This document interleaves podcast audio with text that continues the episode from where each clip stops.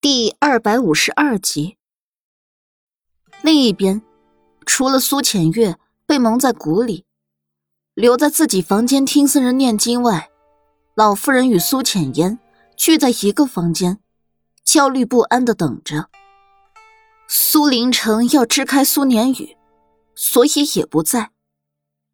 他们定好了半个时辰后，如果僧人没从苏黎房间出来，那他们。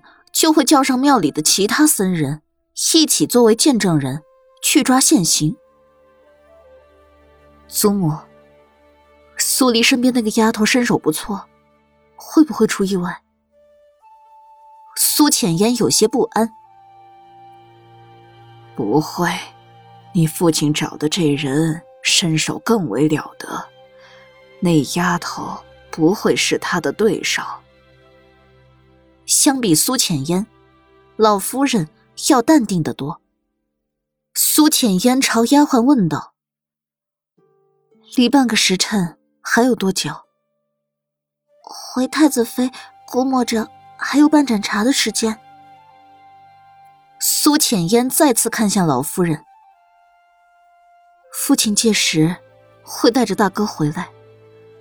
大哥那脾气。”若是知道他护着的苏黎出了事，肯定会大闹一通。祖母可有对策？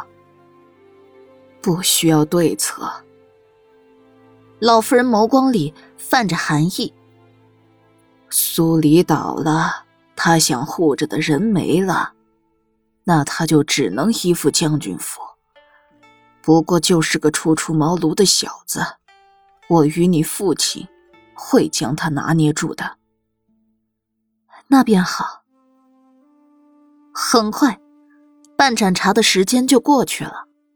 苏林晨跟苏年宇归来，那些个来传经的僧人也从各个房间出来，聚拢到一起后，才发现少了一人。领头的僧人故意问道：“纪元呢？”一个僧人不出一步。纪元应当是在战王妃的房中讲经，不知为何还未出来，去看看。僧人看了眼苏林城，带着其余僧人往苏黎的房间而去。这些僧人中，有些是被苏林城收买过的，有些则是不知道今日会有事发生的。苏年宇见僧人齐齐涌向苏黎的房间，当即暗叹一声不好。没等苏林城开门，他跟在僧人的后面，也朝苏黎房间而去。老夫人装模作样道：“会不会是苏黎出了什么事儿？走，我们也去瞧瞧。”很快，一大堆的人就把苏黎房外的长廊挤满了。一个僧人上前敲门。僧人敲门了好几次，都没有得到回应。老夫人作为当家主母，又是女眷，当即拍板，将门砸开。若是苏黎出了什么事儿，回京后我怎么向战王爷交代？是。几个将军府的下人立刻上前砸门。很快，房门就被人大力推开。房间里一切如故，楚嬷嬷跟繁星趴在桌上，像是睡着了。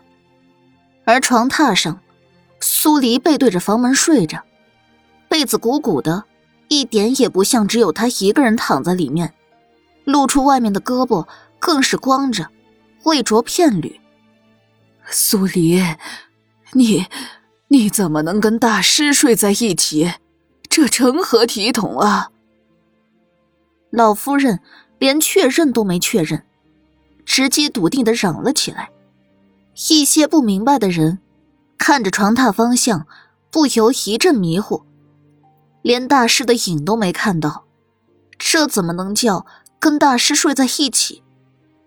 苏年宇一把推开将军府下人：“你们都在看什么呢？战王妃何等金贵的身材，不过是小睡一会儿，岂容你们这样明目张胆的看？”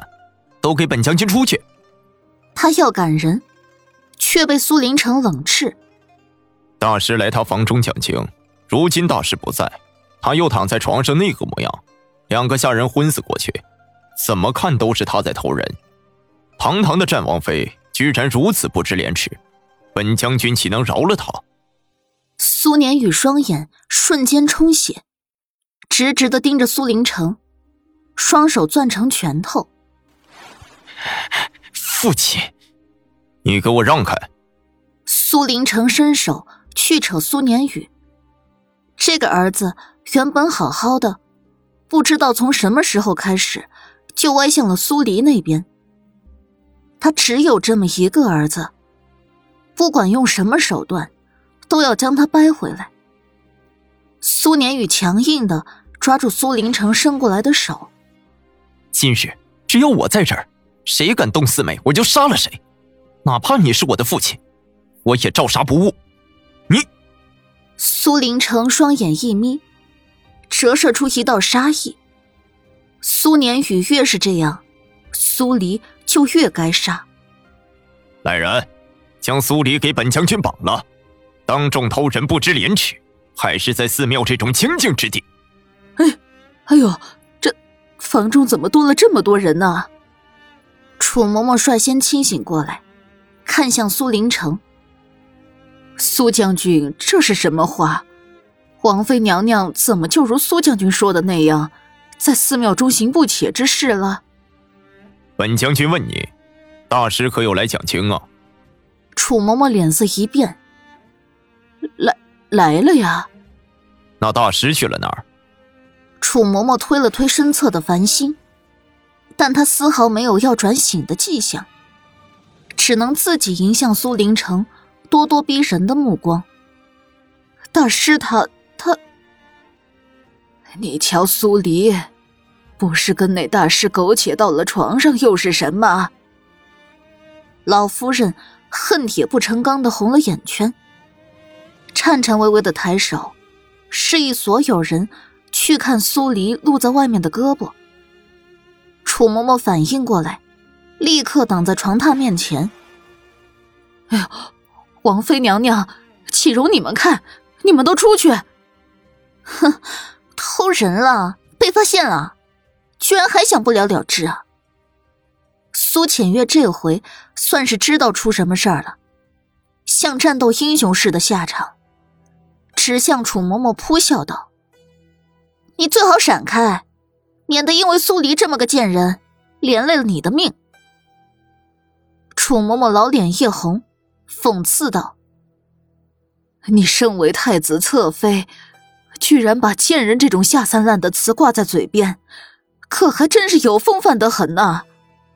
你，老夫人打断苏浅月正要发飙的话：“吵什么？现在是要弄清事实的时候。苏黎趁着离京与男人野合，她虽是我将军府的女儿，我将军府却容不得她如此放肆。老夫人。”怎么就认定我家娘娘偷人了？楚嬷嬷被将军府这帮人的话气得浑身在颤。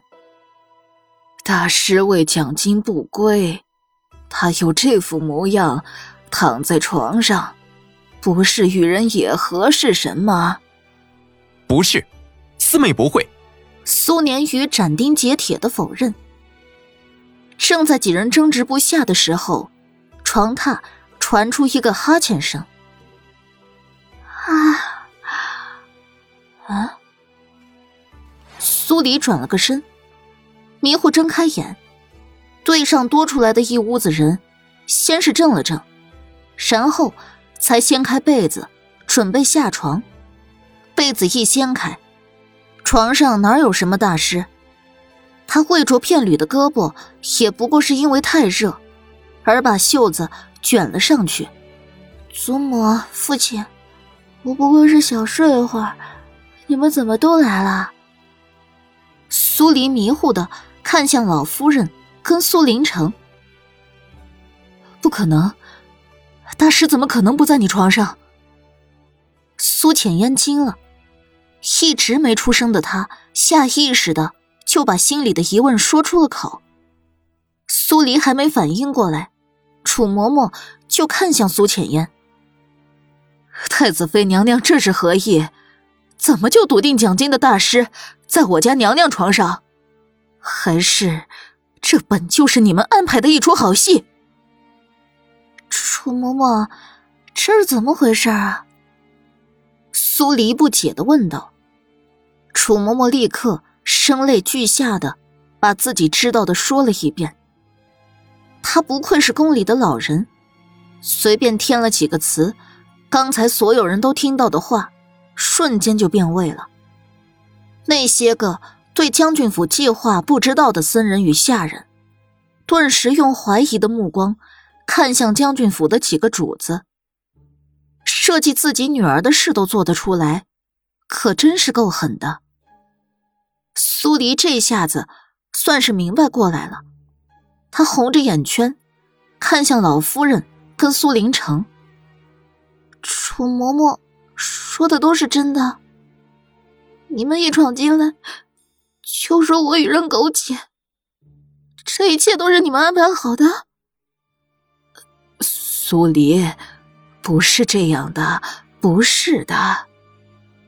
老夫人见计策失败，房里压根儿就没有僧人。只能采用迂回之术，先稳住苏黎，拉回将军府的颜面再说。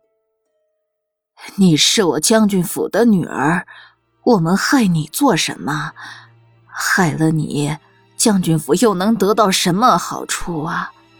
方才我们急着闯进来，也是怕你出了事儿。这件事儿的起端，都是因为祖母。你也知道，祖母上了年岁，老眼昏花，见着你的胳膊露在外面，被子里面有鼓鼓的，只以为是你跟人躺在里面，气急之下才说了那么多不利于你的言论，是祖母不好。老夫人绞尽脑汁的想着解释，苏黎却是一阵冷笑，哼。祖母若是怕我出事，为何要纠集如此多的人来我房中看热闹？在未见到床榻上有什么之前，一口咬定我与人苟且。不仅是祖母，还有父亲、二姐姐、三姐姐，我究竟哪里做的不好？你们要这样血口喷人的害我？苏黎，老夫人脸色瞬白。苏黎这样子是不想轻易让这件事情过去了。大哥，这里只有你能帮我主持公道了，你去帮我将方丈请来。苏黎吩咐完苏年宇，冷冷的扫向众人。今日这事儿。我绝对不会就这样善罢甘休。欺我辱我之人，我一个也不放过。苏黎的神情很冷，在半边黑脸的衬托下，透出一股嗜血的可怕气势。苏年宇甩开苏林城的手，去主寺找方丈。老夫人想上前去拉苏黎的手，却被他强硬避开。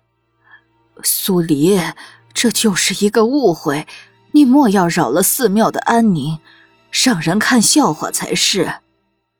听了老夫人处处为他着想的话，苏黎冷笑出声：“哼，这寺庙的安宁，不是早就让你们扰乱了吗？我让人看笑话，还是你们让人看笑话？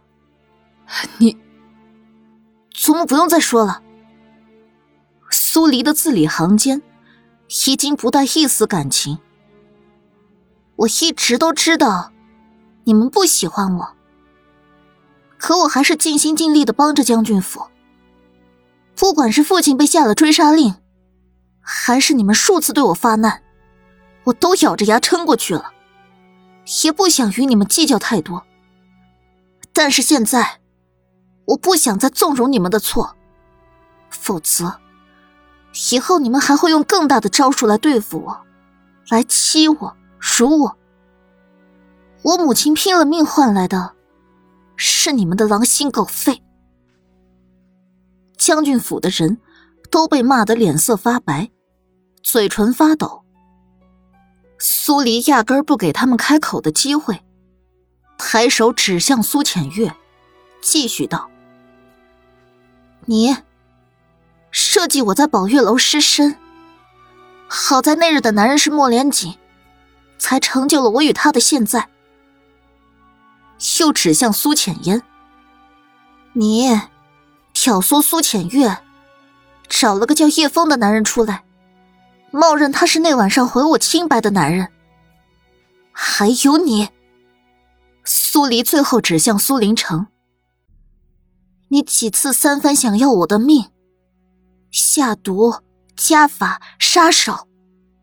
我以为我放下这些，救你一命之后，你会幡然悔悟，却没想到，今日又是一个杀局。房间内一片寂静。